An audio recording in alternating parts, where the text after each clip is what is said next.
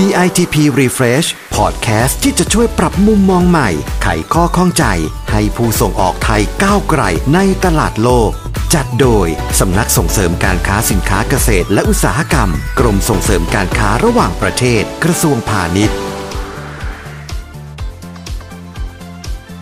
สวัสดีค่ะ ขอต้อนรับท่านผู้ฟังเข้าสู่ DITP Refresh Podcast จากสำนักส่งเสริมการค้าสินค้าเกษตร และอุตสาหกรรม กรมส่งเสริมการค้าระหว่างประเทศค่ะ วันนี้นะคะเราจะมาพบกันเป็นประจำทุกวันจันทร์ถึงวันเสาร์นะคะ ดิฉันแพมสายพรชันทวสินกุลเจ้าหน้าที่สินค้าผักและผลไม้ DTP ค่ะ วันนี้แพมจะมาอยู่กับพี่ซอนนะคะ คุณปิติชัยรัตนานาคะหัวหน้ากลุ่มงานสินค้าเกษตรและอาหารค่ะ สวัสดีค่ะพี่ซอนอสวัสดีครับน้องแพมสวัสดีคุณผู้ฟังทุกท่านด้วยนะครับ วันนี้เราสองคนจะมาคุยถึงงานแสดงสินค้าอีกงานหนึ่งนะคะ ที่ยิ่งใหญ่ระดับโลกแล้วก็เป็นหนึ่งในงานที่อ่าใหญ่ที่สุดใน ตะวันออกกลางค่ะใช่นั่นก็คืองานแสดงสินค้าอาหารกัฟฟู้ด2023 นั่นเองค่ะ ที่กำลังจะจัดขึ้นที่ดูไบ World Trade Center นะคะ ณ เมืองดูไบค่ะ สหรัฐอาหรับเอมิเรตส์ซึ่งงานนี้จะจัดขึ้นระหว่างวันที่ 20 ถึง 24 กุมภาพันธ์ ปี 2566 ค่ะ งานนี้จัดขึ้นเป็นครั้งที่ 28 ค่ะครับแล้วก็ที่เราจะมาคุยกันวันนี้นะคะ ก็เพราะว่ากรมส่งเสริมการค้าระหว่างประเทศเนี่ยกำลังเปิดรับสมัครผู้ครับประกอบการที่จะไปงานแสดงสินค้าในครั้งนี้ด้วยค่ะครับก็เลยอยากจะให้พี่ซอนนะคะ ซึ่งเป็นผู้เอ่อมีประสบการณ์จริงในการไปเยือนงานแสดงสินค้าอือฮึอาหารกาฟู้ดมาแล้วมาเล่าครับถึงบรรยากาศของงานนี้ให้ท่านผู้ฟังได้ฟังกันค่ะ ครับ ผมก็ยินดีนะครับ ก็อย่างที่น้องว่านะครับว่างานกราฟฟู้ดเนี่ยค่ะเป็นงานที่มีชื่อเสียงที่สุดละในตะวันออกกลางนะครับเพราะว่าเนเจอร์ของคนในตะวันออกกลางเนี่ยเขาจะไม่ค่อยไปออกงานที่อื่น เขาก็จะมีงานหลักของเขาอยู่ที่ดูไบตรงนี้ ชื่อว่างานกราฟฟู้ดเนี่ยแหละนะครับประเทศต่างๆ ในกลุ่มตะวันออกกลางก็จะมาออกงานตรงนี้ค่ะทีนี้ในคิดกลับกันว่า แสดงว่าถ้าเกิดเราอยากจะเจาะตลาดตะวันออกกลาง เราต้องเอาตัวเราไปเข้าร่วมงานแสดงสินค้า เอาตัวสินค้าเราไปนำเสนอกับผู้ประกอบการเขาผู้นำเข้าเขาผู้ซื้อเขานะครับเพราะส่วนใหญ่ผู้ซื้อผู้นำเข้าของตะวันออกกลางเนี่ยเขาจะไม่ได้มีโอกาสออกไปประเทศอื่นๆในงานแสดงอื่นค่ะๆอย่างเงี้ยเพราะว่ามันอาจจะติดเรื่อง หลาย ๆ เรื่องกับกับวิถีชีวิตเขาด้วยนะครับ เพราะบางบางช่วงก็ไปติดเรื่องรอมฎอนบ้าง บางช่วงก็ติดนู่นนี่นั่นบ้างนะครับค่ะก็ก็ส่วนใหญ่ก็จะเป็นที่ทราบกันดีว่าถ้าสนใจจะเจาะตลาดตะวันออกกลางต้องไปงานนี้ถ้าเกิดในแง่ของสินค้าอาหารและเครื่องดื่มนะครับ ก็ด้วยลักษณะของงานเนี่ยเขาจัดที่ fair size เนี่ยก็มีค่อนข้างมีจำกัดนะครับทุกปีผมจำได้เลยในอดีตที่ผ่านมาตั้งแต่ทำงานตั้งแต่เอ่อขอย้อนกลับไปตั้งแต่ C4 จนถึงปัจจุบันนี้เลย งานเนี้ยเอ่อเป็นงานที่ผู้ประกอบการไทย แทบจะแย่งเข้าร่วมกัน เข้าร่วมงานกันนะครับ เปิดรับสมัครทีไรเต็มอย่างรวดเร็ว จนต้องมี waiting list ค่ะมี waiting list ไม่พอบางทีเราก็อยากให้ทุกคนได้ไปนะครับ ถึงขนาดต้อง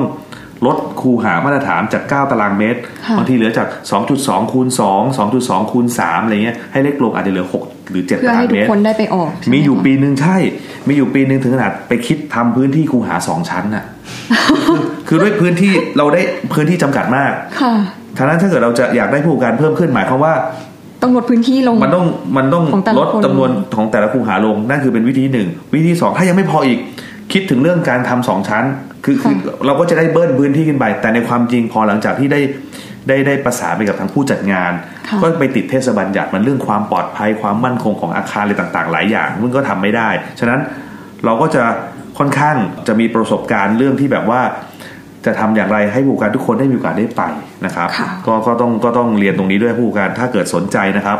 รีบตอนนี้เปิดรับสมัครแล้วรีบจับจองพื้นที่นะครับ แล้วก็การการเข้าร่วมงานเนี่ยก็มีแบ่งเป็นโซนสินค้าต่างๆ ก็ต้องก็ต้องเข้าให้ถูกโซนนะครับ อันนั้นก็คือเป็นสิ่งหนึ่งที่ที่ความสำคัญของการแสดงสินค้าอาหารที่ชื่อว่ากับฟู้ดเพราะว่ามันไม่ใช่แค่เราไปเอ็กซิบิทที่ดูไบค่ะมันหมายรวมถึงว่าเอ่อเราจะใช้ฐานของดูไบในการที่จะ เป็นสปริงบอร์ดไปสู่ประเทศอื่นๆในตะวันออกถูกต้องลางในประเทศอื่นในตะวันออกกลางซึ่งจะมีผู้นำเข้าจากประเทศนั้นๆเข้ามาด้วยนอกเหนือจากประเทศอื่นๆ จากทั่วโลกนะครับเขาก็จะมาที่นี่นะครับ ก็อีกส่วนหนึ่งที่คนอาจจะถามถึงว่าเอ๊ะแล้วสินค้าไทยที่ไปเอ็กซิบิที่นั่นจะเป็นต้องมีตาฮาลาลหรือไม่กำลังจะถามเลยค่ะ ก็เลยบอกเลยบอกว่ามีได้ยิ่งดีค่ะไม่มีไม่เป็นไรนะครับ แต่สินค้าต้องได้มาตรฐานการส่งออกมาตรฐานสากล นั้นคุณภาพต่างๆเนี่ยถือว่าเป็นจุดเป็นใบใบเริ่มต้น แต่ถ้ามีก็คงจะได้รับการพิจารณาเป็นพิเศษอะไรประมาณนั้นนะครับ ก็ก็ก็สินค้าที่ที่ขึ้นชื่อว่าเป็นสินค้าฮอตฮิตของประเทศไทยที่ไปร่วมงานแล้วจะมีผู้นำเข้าในแต่ละประเทศประเทศโดยเฉพาะประเทศตะวันออกกลางเนี่ยสนใจก็อย่างเช่น พวกอาหารกระป๋อง พวกสินค้า ready to eat ต่างๆนะครับ ประมาณนี้ครับ ค่ะ แล้วก็อย่างที่ เราสองคนได้เกริ่นไปแล้วนะคะ ว่างานแสดงสินค้าอาหารกาฟู้ดเนี่ยเป็นงานแสดงสินค้าอาหารที่ใหญ่ที่สุดในวันตะวันออกกลางนะคะก็จะมีการจัดขึ้นเพื่อเจรจาการค้าเท่านั้นนะคะ ไม่มีการขายปลีกนะคะ ซึ่งจากที่เราได้ฟังมาหลาย episode เนี่ยหลายท่านก็คงจะพอทราบแล้วแหละว่า ถ้าเป็นงานแสดงสินค้าในต่างประเทศเนี่ยเขาจะจัดขึ้นเพื่อเจรจาการค้าเท่านั้น ไม่มีการขายปลีก แต่ว่าก็จะมีแค่งาน THAIFEX ของเรานี่แหละค่ะ วันหนึ่งวันหนึ่งที่เป็นงานแสดงสินค้าระดับนานาชาติเหมือนกัน แต่ว่ามีการขายปลีกนะคะใช่เราเราเราอาจจะบอกว่าเราเป็นเทรดเดย์ทั้ง 5 วัน สมมติเราจัดงาน 5 วัน แต่เพียงแต่วันสุดท้ายเนี่ยของการจัดงานเนี่ยเราก็เปิดโอกาสให้ประชาชนหรือบุคคลทั่วไปเข้านะครับอย่างน้อยเนี่ยบุคคลทั่วไปนี้มันหมายถึงหมายรวมถึงนักศึกษาหรืออะไรก็แล้วแต่ที่อยู่ในคณะที่เกี่ยวข้องกับสินค้าเกษตรอาหารเครื่องดื่มด้วยนะเพราะว่ามันเป็นการเปิดโลกให้เขาเห็นนะครับว่าเขาจะได้รู้ว่า อนาคตเขาควรจะอยู่ในธุรกิจธุรกิจนี้หรือไม่นะครับ อีกส่วนหนึ่งคือว่าประชาชนคนไทยก็เห็นนวัตกรรมสินค้าต่างๆนะครับได้มีโอกาสได้ช้อปปิ้งสินค้าดีๆ คุณภาพส่งออก และคุณภาพมาตรฐานจากต่างประเทศด้วยนะครับ ก็ก็ถือว่าเป็นกรณีพิเศษใช่เหมือนในงานสินค้านานาชาตินะครับ legacy พิเศษนะคะของงาน THAIFEX ที่เราจัดแบบนี้มาตั้งแต่สมัยก่อนนี่ให้ให้สองวันเลยนะให้สองวันสุดท้ายแต่ตอนหลังเพื่อให้มันเป็นความสากลเนาะแล้ว แล้วให้เกิดความเข้าใจในภาคของงานอาหารนานาชาติเราก็ต้องขออนุญาตให้เหลือเพียงวันเดียว เพราะว่าพองานตัวงานมันใหญ่ขึ้นออพอเราตั้งเทรดเดย์ไปเพียงแค่ 3 วันหรือสี่วันเนี่ยบางทีผู้ประกอบการไม่สามารถเดินได้ทั่วถึง เราต้องโฟกัสไปที่ตรงนั้นมากกว่าครับผม ค่ะกลับมาที่งานแสดงสินค้าอาหารกัฟฟู้ดนะคะะสินค้าที่เราจัดกรมส่งเสริมการค้าระหว่างประเทศจะนำผู้ประกอบการไปเนี่ยก็คือเป็นสินค้ากลุ่มอาหารและเครื่องดื่มนะคะ ไม่รวมสินค้าอาหารทะเลนะคะ แล้วก็อย่างที่บอกไปในช่วงเริ่มต้น EP นะคะว่างานจัดครั้งที่ 28 แต่กรมจะเข้าร่วมงานเป็นครั้งที่ 21 ค่ะ ก็จะสังเกตได้ว่านิดเดียวเมื่อกี้หนูบอกว่าไม่รวมสินค้าอาหารทะเลทุกชนิด บางที ผู้ฟังอาจจะงง เอา้า แล้วมันไม่ใช่อาหารตรงไหนทำไมไม่รวมไม่ได้เป็นเรื่องยากครับ เพราะว่าที่ดูไบเขามีงานต่างหากเป็นงานซีฟู้ดต่างหากที่เป็นงานแสดงสินค้าที่เฉพาะอาหารทะเลเท่านั้นเองครับ ก็เลยเขาเลยแยกกัน มันเป็นอาจจะเป็นอีกวิธีหนึ่งในการที่จะลดจำนวนผู้ประกอบการ เพราะเนื้อที่เขามีจำกัด ก็เลยแยกจัดงานออกมาอีกอันหนึ่งเพื่อที่ว่าดึงผู้ประกอบการตรงนั้นมาร่วมงานตรงนี้ แล้วก็ทำให้งานตัวกาฟูดเองเนี่ยก็จะได้มีพื้นที่พอจะระบาย ขายได้เพิ่มขึ้นประมาณนี้ค่ะ เชิญเชิญน้องแพมต่อเลยค่ะค่ะ ก็อย่างที่ได้กล่าวไปนะคะว่างานจัดเป็นครั้งที่ 28 แต่ว่ากรมเราจะเข้าร่วมเป็นครั้งที่ 21 ค่ะก็จะสังเกตได้ว่ากรมเนี่ยได้ไม่ว่ามีงานแสดงสินค้าที่ชื่อดังในโลกจัดขึ้นนะคะ กรมเราก็จะสามารถเข้าร่วมได้ตั้งแต่จัดเป็นปีที่แรก ๆ เลยทีเดียวค่ะ ก็เป็นการเพิ่มโอกาสให้ผู้ประกอบการไทยอีก ทางหนึ่งนะคะ ถูกต้องค่ะ กลับมาที่งานกาฟูดค่ะ ซึ่งหลายท่านเนี่ยที่เป็นผู้ประกอบการส่งออกนะคะ ก็คงจะเผชิญกับเหตุการณ์นี้มาแล้ว คือหลังจากสถานการณ์โควิดเนี่ยลักษณะธรรมชาติของงานจัดงานแสดงสินค้าเนี่ยมันก็จะมีความเปลี่ยนไปในช่วงสองสมปีที่ผ่านมา ไม่ว่าจะเป็นการเปลี่ยนมาจัดไฮบริดบ้างออนไลน์บ้างนะคะ แล้วก็ ในช่วงนี้เนี่ยหลังจากที่ทุกคนได้วัคซีนกันครบหมดแล้วนะคะหลายดีขึ้นใช่หลายงานก็เริ่มกลับมาจัดแบบออนไซต์มากขึ้น แต่ว่าอย่างงานกาฟูดก็จะมีมาตรการการรักษาความปลอดภัยนะคะ อย่างเข้มงวดมากค่ะ ก็จะคล้ายคลึงกับงานไทเฟกที่ผ่านมานะคะ ก็คือจะมีการให้สวมหน้ากากอนามัยตลอดงาน มีการเว้นระยะห่างนะคะ แล้วก็ผู้จัดงานจะมีการฆ่าเชื้อโรคในพื้นที่ส่วนต่างๆ อย่างสม่ำเสมอค่ะ การรับประทานอาหารก็ให้อยู่ในพื้นที่ที่เตรียมมาไว้นะคะ แล้วก็เว้นระยะอย่างสม่ำเสมอมีเจลแอลกอฮอล์น้ำยาฆ่าเชื้อโรคบริการตามจุดต่างๆ ค่ะ แล้วก็ที่สำคัญนะคะ เรื่องการชำระเงินค่ะ ก็จะมีการเปิดชำระด้วยวิธีอิเล็กทรอนิกส์นะคะ เพื่อที่จะหลีกเลี่ยงการจับเงินสดครับผมเพราะฉะนั้นผู้ประกอบการที่อยากจะไปร่วมงาน แต่ว่ายังมีความสงสัยอยู่นะคะ เราก็เชื่อว่า episode นี้เราได้ให้ข้อมูลไปพอสมควรเลยนะคะครับสำหรับการเปิดรับผู้ประกอบการเนี่ยค่ะ เราเปิดรับจำนวนเท่าไหร่คะพี่ซอนครับณตอนนี้รายละเอียดการเข้าร่วมงานของปี 2566 นะครับ ก็ก็เราหวังว่านะครับหวังว่าในปีหน้ากุมภาปีหน้าเนี่ยสถานการณ์ทางการแพร่ระบาดเนี่ยมันจะเบาบางลงนะครับฉะนั้นมาตรการต่างๆที่น้องได้บอกไปสักครู่เนี่ยก็คงเป็นเป็นแนวทางปฏิบัติ เป็นข้อแนะนำต่อไปค่ะนะครับ ก็หวังว่าการเข้าร่วมงานของเราในลักษณะที่เป็นออนไซต์เนี่ยจะทำได้สะดวกที่มากยิ่งขึ้นนะครับ เข้าใจว่าเนี่ยเราได้ประสานงานกับสำนักงานส่งเสริมการค้าในต่างประเทศน้ำเมืองดูไบผู้ซึ่งเป็น แขนขาของ DTP ค่ะนะครับในการที่จะประสานกับผู้จัดงานก็เราได้จับจองพื้นที่ไว้ประมาณ 789 ตารางเมตรนะครับโดยที่ผมอย่างที่บอกเรียนไปตอนต้นว่าคงไม่ใช่ 9 ตารางเมตรสำหรับคูหามาตรฐานที่ผู้ประกอบการจะได้รับ ก็คงจะเป็นประมาณสัก 6-7 ตารางเมตร เพื่ออะไรเพื่อให้ทุกคนได้มีโอกาสได้ได้ไปให้เยอะที่สุดนะครับ ก็กลายเป็นว่าผู้ประกอบการทุกคนคงต้องเสียสละนะครับ จากการเสียสละในจำนวนพื้นที่เล็กน้อยเหล่านั้นเนี่ยก็จะรับสามารถรับสมัครผู้ประกอบการได้ประมาณ 124รายนะครับก็ก็จะแบ่งโซนสินค้านะครับก็เหมือนคล้ายๆ THAIFEX แหละก็แบ่งค่ะเป็นโซนสินค้านู่นนี่นั่นนะครับแต่ในส่วนของ Gulfood เนี่ยก็แบ่งเป็นเขาเรียกว่าโซน World Food World Food เข้าใจว่าคงเป็นโซนที่แบบจะมี international pavilion แล้วก็เอ่อจะเป็นสินค้าที่แบบไปคล้ายฟาสต์ฟู้ดทั่วไปสินค้าทั่วไปเนี่ยประมาณเราจะรับสมัครประมาณ 60รายนะครับ ถัดมาก็เป็นโซน beverages ก็คือจริงๆ เป็นโซนเครื่องดื่มค่ะนะครับก็รับสมัครผู้ประกอบการประมาณ 40 รายนะครับอีกโซนหนึ่งเขาเรียกว่าโซน process and grains ซึ่งตรงนี้สินสินค้าเกษตร สินค้าพวกเกษตรข้าวธัญพืชต่างๆเนี่ยก็น่าจะรับสมัครผู้ประกอบการอีก 24 ราย รวมกันทั้งหมดก็ประมาณ 124 รายนะครับเอ่ออย่างที่ผมเรียนไปตอนต้นนะงานนี้คือมันไม่ต้องเปรียบเทียบผู้ประกอบการเลย พร้อมเข้าเสมอค่ะคือทุกคนอยากเข้างานกราฟฟู้ดมากเพราะว่ามันเป็นงานเดียวในตะวันออกกลางไง ที่ชัดเจนเรื่องสินค้าเกษตรอาหารและเครื่องดื่มค่ะคุณจะเจาะตลาดตะวันออกกลางคุณต้องมางานนี้ คุณอยากเจอผู้ประกอบการผู้นำเข้าผู้ซื้อจากตะวันออกกลางและที่อื่นๆ คุณก็เจองานนี้ บางทีเนี่ยเราสามารถเจอเครือข่ายหรือผู้นำเข้าจากประเทศอื่นๆ ในงานนี้ด้วย เหมือนนัดเจอกันน่ะที่งานนี้ด้วยกันอะไรเงี้ยมันมันมันเป็นการสร้างอ่าเขาเรียกว่า connection เป็นการสร้าง networking นะครับเอ่อไล่มาตั้งแต่ในอดีตจนถึงปัจจุบันเราตัดภาพของของโควิดออกไปเนี่ย ตัวเลขเนี่ยมันมีแต่จะเพิ่มขึ้นนะครับ แต่ทั้งนี้อะมันเพิ่มขึ้นในลักษณะที่เราต้องไปลดทอนจำนวนพื้นที่ของแต่ละคูหาลงหรือเขาเรียกว่าอะไรอะ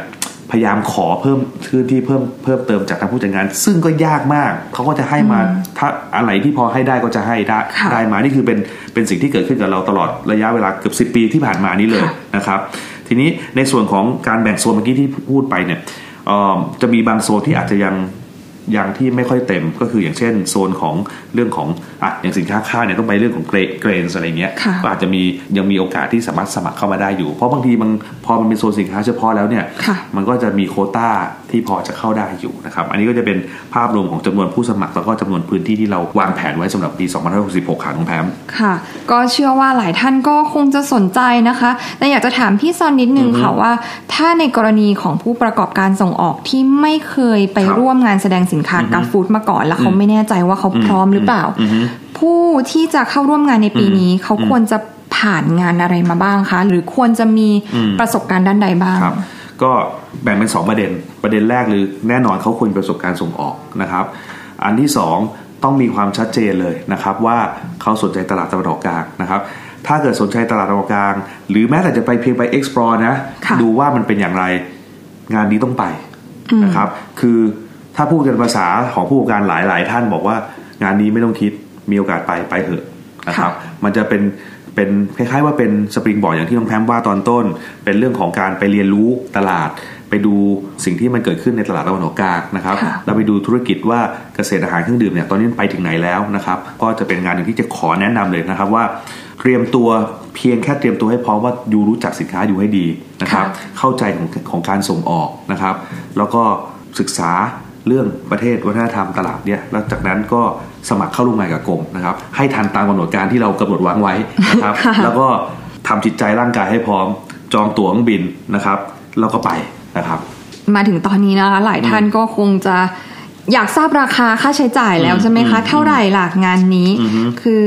ในใบสมัครนะคะ ก็จะเขียนว่าค่าใช้จ่ายในการร่วมงานนั้นกรมไม่เก็บนะคะครับแต่ว่าแน่นอนว่าทุกการออกงานเนี่ยอือฮึ มันก็จะมีค่าใช้จ่ายอืมอยู่แล้ว เพราะฉะนั้นเลยจะขอเอ่ออธิบายสั้นๆ ตรงนี้นะคะ นิดครับหนึ่งว่ากรมจ่ายอะไรให้บ้าง แล้วก็ครับค่าใช้จ่ายที่เหลือที่ผู้ประกอบการจะต้องออกเองมีอะไรบ้างนะคะครับผมก็คือ ค่าใช้จ่ายที่กรมส่งเสริมการค้าระหว่างประเทศจะเป็นผู้รับผิดชอบให้นะคะ ก็คือมีการค่าเช่าพื้นที่เปล่านะคะครับค่าธรรมเนียมในการเข้าร่วมงานครับค่าประชาสัมพันธ์ งานภาพรวมของตัว Thailand Pavilion อ่าฮะค่าล่ามนะคะ แล้วก็ค่าทำความสะอาดครัค่ะบผมส่วนค่าใช้จ่ายที่ผู้เข้าร่วมงานจะต้องรับผิดชอบเองนะคะ ก็คือในเมื่อกรมออกค่าพื้นที่เปล่าไปแล้ว ทางผู้ประกอบการจะต้องออกค่าก่อสร้าง ออกแบบตกแต่ง แล้วก็ค่าสาธารณูปโภคของตัวบูธแสดงสินค้านะคะ แล้วก็มีค่าขนส่งสินค้าตัวอย่างไปยังงาน ค่าภาษีประเภทต่างๆนะคะ ค่าใช้จ่ายในการเดินทางค่าตั๋วเครื่องบิน ค่าที่พักค่าโรงแรมนะคะ แล้วก็ค่าใช้จ่ายส่วนตัวอื่นครับๆซึ่งรวมๆแล้วเนี่ยก็จะตกประมาณ1 1 0 0 0 0บาทต่อท่านค่ะครับส่วนรายละเอียดในการเข้าร่วมงานนะคะ ขอให้พี่ซอนช่วยอธิบายให้ฟังค่ะ จริงๆ ขอเสริมน้องแพมอีกนิดนึงว่าค่ะเอ่อจริง ๆ การเข้าร่วมงานอะในทุกๆงานของกรมเนี่ยมันก็ต้องมีค่าใช้จ่ายนะครับ ส่วนหนึ่งอะ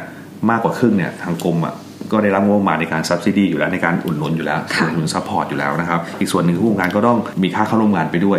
ในส่วนของ1นึ่งแสนหนึ่งหมื่นบาทนี่แหละครับก็คือเป็นสิ่งที่สิ่งที่ผู้ประกอบการต้องคล้ายๆ invest ด้วยตัวเองทีนี้แต่ไอ้หนึ่งแสนหนึ่งบาทเนี่ยเราก็มีความโปร่งใสชัดเจนว่ามันมันมันเอาไปทำอะไรเป็นค่าอะไรบ้างใช่ก็คือค่าก่อสร้างเมื่อกี้ออกแบบตกแต่งคูหาที่น้องแพมว่าเมื่อกี้ค่ะค่าขนส่งสินค้าตัวอย่างนะครับ ค่าภาษี ค่าใช้จ่ายต่าง ๆ ที่เมื่อกี้หนูพูดนะครับค่ะมันมันมันก็ออกมาตรงนั้นนะครับ แล้วก็ทำให้ องค์ประกอบของการทำงานมันเกิดขึ้นได้นะครับค่ะนะครับก็สิ่งต่างๆเหล่านี้ทางสำนักงานเราสำนักงานส่งเสริมการค้าในต่างประเทศนะเมืองดูไบเราก็จะช่วย support ต่างๆ ในการประสานงานกับทางผู้จัดงานทางนู้นนะครับในส่วนการคัดเลือกนะครับที่ทางน้องแพมถามเมื่อกี้ก็อย่างที่บอกครับว่าทันทีที่เปิดรับสมัครเนี่ยเอ่อเราก็จะดูว่าอ่าผู้ประกอบการแต่ละคนเนี่ยสมัครเข้ามาอยู่ในโซนไหนนะครับ แล้วก็ การการที่สมัครผ่านเว็บไซต์หรือไลฟ์ของค่ะกรมอยู่แล้วเนี่ยมันจะขึ้นวันเวลาสถานที่อยู่แล้ว ฉะนั้นมันก็ต้อง first come first serve ไปค่ะตามนั้นนะครับ แล้วก็อ่าหลังจากนั้นเราก็มาดูคุณสมบัตินะครับว่าอ่ามีคุณสมบัติครบถ้วนตามหลักเกณฑ์ที่กรมตั้งไว้หรือไม่นะครับ ตรงตามหมวดหมู่สินค้าที่กรมกำหนดไว้ไหมถูกต้องใช่ครับ แล้วก็มีการเขียนใบสมัครครบถ้วนนะครับ ระบุสินค้าที่จะไปออกชัดเจนนะครับ หลังจากนั้นเนี่ยเราจะทำสรุปตรงนั้นไว้นะครับ แล้วทำสรุปไว้เสร็จปุ๊บก็ส่งเข้าคณะกรรมการ ของกรมนะครับซึ่งจะมีผู้บริหารระดับสูงนะครับรวมไปถึงหน่วยงานสำนักที่เกี่ยวข้องเข้ามาร่วมเป็นคณะกรรมการและพิจารณาคัดเลือกท่านให้เข้า ถ้าเกิดสมมุติว่าจำนวนที่เรารับได้อย่างเช่น110 124 ลายที่ผมเรียนไปตอนต้นค่ะแล้วมีผู้สมัครเข้ามาพอดีหรือน้อยกว่าเลยก็แล้วแต่ก็มันค่อนข้างการันตีว่าถ้าเกิดทุกคนผ่านไปสมัครและผ่านหลักเกณฑ์ผ่านคุณสมบัติ มีเอกสารประกอบครบทุกทั่วทุกอย่างค่ะก็คิดว่าได้ไปแน่นอน ไม่ได้มีค่ะไม่มีไม่มีประเด็นอะไรที่จะไปให้ท่านไม่ไปนะครับ แต่ทั้งนี้ทั้งนั้นนะปญปัญหาก็อาจจะเกิดขึ้นว่านิดเดียวถ้าเกิดสมมติว่ามีคนสมัครมากกว่า 124 จะทำอย่างไรนะครับ ก็เราก็ต้องไปดูคุณสมบัตินะครับว่ามีใครขาดตกบกพร่องในส่วนตรงไหนหรือเปล่านะครับอ่า หรือให้ข้อมูลที่ไม่ชัดเจนนะครับ ก็คงต้องประสานดูอีกทีว่าการไม่ชัดเจนนั้นน่ะสามารถปรับให้ชัดเจนได้ขึ้นไหมถ้าได้ขึ้นเสร็จ ก็เราก็จะเรียงตาม first come first serve แล้วแล้วก็จะชี้แจงไปเป็นลายเป็นลายไปนะครับ อีกส่วนหนึ่งก็คือว่าปกติแล้วเนี่ยมันจะมีข้อจำกัดว่าบริษัทบางบริษัทที่เข้าร่วมงานติดต่อกันมาในระยะระยะเวลาหนึ่งเนี่ยเราก็จะขออนุญาตให้ อาจจะสกิปทางนี้ให้โอกาสคนอื่นเพื่อให้โอกาสคนที่เข้าร่วมงานใหม่ที่เขาผ่านคุณสมบัติใหม่อีกทีหนึ่งคือเป็นการแบ่งโอกาสซึ่งกันและกันนะครับอ่าอาจจะไปมา 6 ปีติดละ 6 ครั้งติดแล้วเนี่ยถ้ามีโอกาสเนี่ยอาจจะต้อง skip ให้กับคนที่ไปปีแรกปี 2 ก่อนอะไรประมาณนี้นะครับเราก็พยายามจะ balance ผู้ประกอบการให้ทุกคนได้ไปหลักใหญ่คืออยากให้ทุกคนได้ไปนะครับ ถ้าไม่ได้ไปจะถูกจะต้อง skip ไปด้วยเหตุผลอะไรก็ต้องชัดเจนโปร่งใสนะครับ อีกอันหนึงก็คือว่า ถ้าเกิดมีหลายรายที่เราก็ก็เกิดขึ้นนะที่ผ่านมาว่าสมัครแล้วแล้วไม่เข้าร่วมนะครับ ก็ไปกันที่คนอื่นเขาพอตอนหลังมันกลับลำไม่ทันอะไรก็แล้วแต่เนี่ยก็ต้องขอเรียนว่ามันอาจจะมีบทลงโทษนิดนึงว่าถ้าเกิดคุณสมัครแล้วคุณไม่ไปตามที่คุณสมัครไว้ค่ะเป็นการกันสิทธิ์ของคนอื่นเนี่ยก็อาจจะถูกระงับการไม่ให้ไปประมาณอย่างน้อย 3 ปี อะไรประมาณนี้ครับมันจะมีกฎระเบียบอยู่ ผมแนะนำให้ผู้ประกอบการเนี่ยอ่านใบสมัครให้ละเอียดเท่านั้นค่ะเองครับ จะสมัครอะไรอ่านใบสมัคร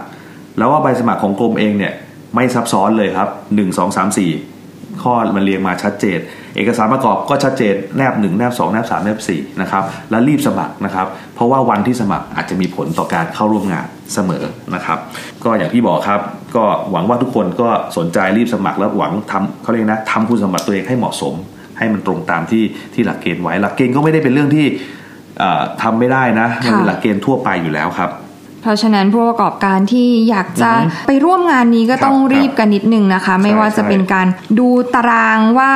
เอ่อช่วงเวลาของการออกงานแสดงสินค้านี่กระทบต่อตารางงานอื่น ๆ ของบริษัทหรือเปล่าครับเอ่อตัวเอกสารนะคะอือฮึรับรองคุณภาพต่างๆ มีอืมครบแล้วหรือยังนะคะอือฮึรวมไปถึงข้อเล็กๆ น้อยๆ อย่างเช่น การจดเทรดมาร์กแล้วก็จดลิขสิทธิ์ทางปัญญาต่างๆนะคะ เป็นสิ่งที่ควรทำครับก่อนที่จะเข้าร่วมงานแสดงสินค้าค่ะใช่ค่ะใช่ สุดท้ายนี้พี่ซอนมีอะไรอยากจะฝากถึงผู้ประกอบการอีกไหมคะก็ก็ใช้โอกาสนี้ในการเชิญชวนแล้วกันค่ะเข้าใจว่าตอนนี้กำลังเปิดรับสมัครอยู่ เพิ่งเปิดมาใช่ค่ะเมื่อเมื่อเมื่อเนี่ยเดือนเนี้ยวันที่เย19 ที่ผ่านเยเพิ่งมาค่ะก็เชิญชวนนะครับว่าถ้าเกิดใครสนใจตลาดตะวันออกกลางนะครับไม่เพียงแต่เฉพาะสหรัฐอาหรับเอมิเรตส์แต่เป็นตลาดอื่นๆด้วยรอบข้างนะครับในกลุ่ม Gulf area เนี่ยนะครับรวมไปถึงอาจจะมีตอนเหนือของแอฟริกาด้วยซ้ำนะครับค่ะที่ประเทศที่เกี่ยวเนื่องหรือ ดูไบเป็นฐานเนี่ยสามารถมัน springboard ไปถึงยุโรปเลยนะ ใช่ไหมฮะค่ะมันมันมันมันก็เป็นเป็นอะไรที่น่าสนใจนะครับ รีบสมัครกันครับ แล้วก็เอ่องานแสดงสินค้าเนี่ยมันไม่ได้แค่เอาตัวเองเอาสินค้าตัวเองไปแค่เอ็กซิบิอย่างเดียว มันมีโอกาสได้พบปะผู้คนสำนักงานเราที่นู่นท่านทูตพาณิชย์ที่ดูไบเนี่ยก็พร้อมที่จะทำแมทชิ่งให้ท่านออนไซต์เลยนะครับ เห็นรายชื่อแล้วทุกคนก็เขาทางสำนักงานก็คงจะพยายามเชิญผู้นำเข้าที่มีศักยภาพนะครับอ่าสนใจสินค้าไทยเข้ามาพูดคุยกับท่านนะครับ เชื่อว่างานนี้จะเป็นงานหนึ่งที่ท่านไปแล้วไม่ผิดหวังนะครับ ก็ขออนุญาตเรียนเชิญณที่นี้ด้วยนะครับ ก็สมัครกันเข้ามาเยอะๆเลยนะคะอือฮึแล้วถ้าเกิดว่าท่านใดต้องการข้อมูลเพิ่มเติมก็สามารถเข้าไปดูได้ที่ www.ditp.go.th ค่ะ หรือโทรมาสอบถามที่สายด่วนกรมส่งเสริมการค้าระหว่างประเทศ 1169 ได้นะคะ